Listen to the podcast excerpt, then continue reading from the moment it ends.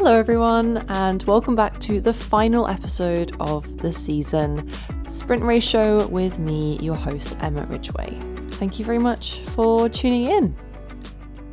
First question How is everyone? Are you all okay? Have you healed? Have you rested? To answer all of those questions myself, the answer is no. I'm still not fully okay. I still haven't fully recovered. I'm not over it. So, yeah, that's how I am feeling right now. And I reckon there are many of you who feel the same. So, let's talk about it. Abu Dhabi, the final race of the season, this incredible season, the back and forth between Verstappen and Hamilton. It's just been so dramatic. I, I, I genuinely don't remember a season like this. There have just been so many moments to look back on, and it all came down to this race. And at the end of the race, I I felt extremely bitter for how it went down. And I think we all know by now the full details, but just to quickly recap, Hamilton was dominating the race, 5 laps to go. 5 laps to win his 8th title. Verstappen had been chasing him. They had been throwing everything at Mercedes. And then five laps to go, there was a crash. Nicholas Latifi went in the wall. Personally, I felt like it was going to end under the safety car. At any other race this year, the race probably would have ended under the safety car because there just wasn't enough laps left. There was also some back markers in between Hamilton and Verstappen, and those five cars were allowed to pass and go around. The rest of the cars were not. That to me is I mean it's it's still pretty shocking that decision. To let either none of the cars through or all of them, those are the two options, but to just let the only cars through that were affecting the title championship wow. I mean, I, have never seen anything like it in my life. And obviously, we know what happened. Verstappen overtook Lewis on the final lap because he had fresher tyres. He was given that opportunity. And for Red Bull, they didn't really do anything wrong. They just took full advantage of the situations that were in front of them. It was soul destroying for Hamilton. It was soul destroying for me and for many, many other fans watching. And I don't think it was soul destroying that Verstappen won. I think, you know, given the season that we've had, it, it's very predictable. It's very expected almost that there's a very high chance that Verstappen is going to win. But to lose like that, to lose based on a decision by somebody else, an external person to those in the car, oh, it, it broke my heart. It completely broke my heart. Earlier this season, I did an episode on the European Super League drama in football, and I compared it to the Formula One breakaway drama that happened in 2009. The reason I did that episode was because I'm a huge Manchester United fan. I heard that Manchester United were instrumental in deciding that they were bigger than the rest of the sport, that they and a few other large clubs in Europe were sick and tired of playing teams that they, they thought were inferior, that weren't giving them as much money and publicity and sponsorship. And they wanted to break away and create their own league. That to me was an enormous betrayal. And I'm still struggling with that. And I'm still struggling today to trust my local team. And I still have a slight resentment when I watch Manchester United play. I did compare it to an incident in 2009 where several Formula One teams decided that they, like the football clubs, wanted to break away and form their own league, again for a multitude of reasons, but the biggest one was financial. It was to do with budget caps. They wanted to spend more money than they were being allowed and that I think dented my trust in Formula 1, but but I wasn't quite as up to date in terms of understanding how it worked. I think I'd only been a fan for a couple of years at that point. But what made me learn to trust Formula One again was that a lot of the personnel changed.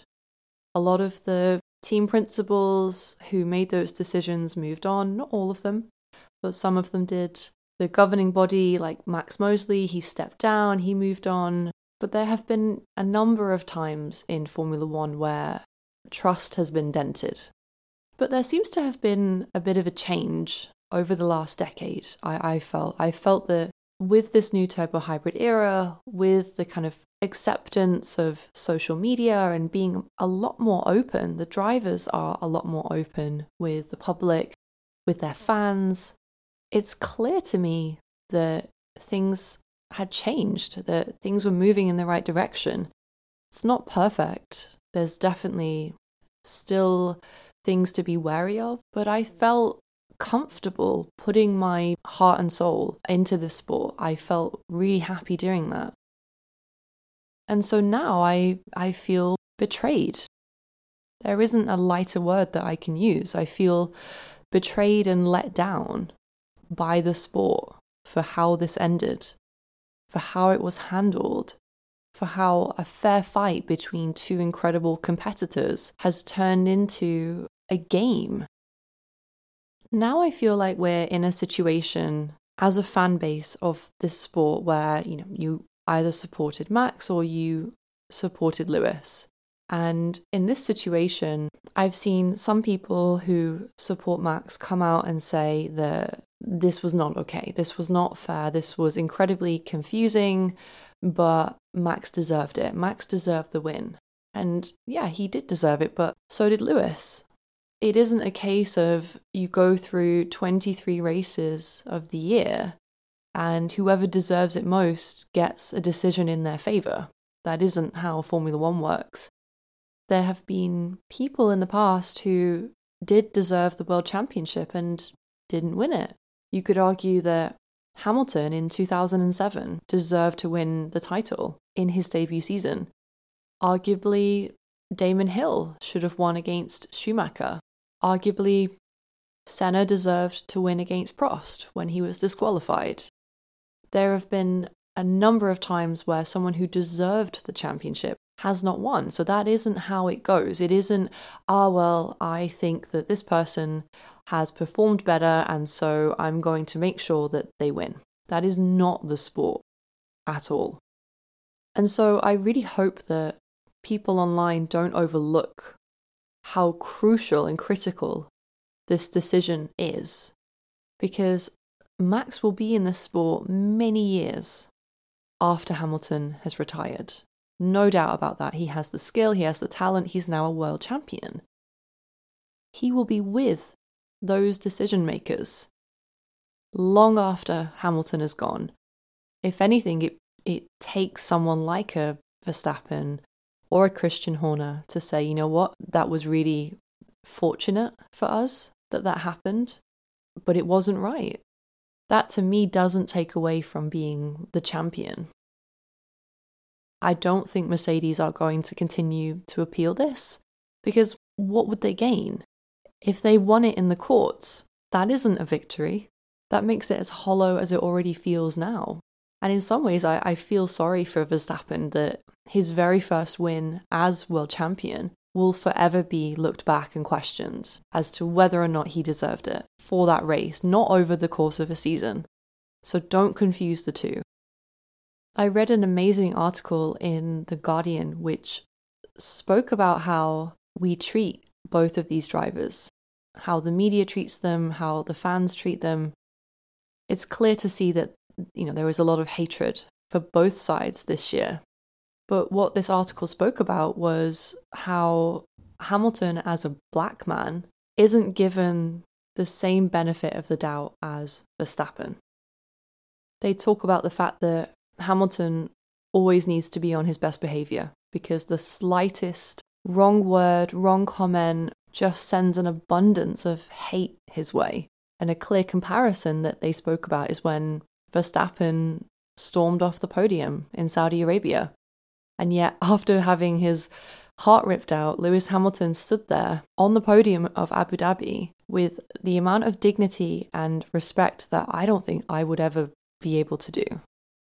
I genuinely don't know the the strength that he has, but all I know is that I've been a Hamilton fan since 2007 and I didn't think I could have any more respect for him than I already did, but that has gone up in abundance.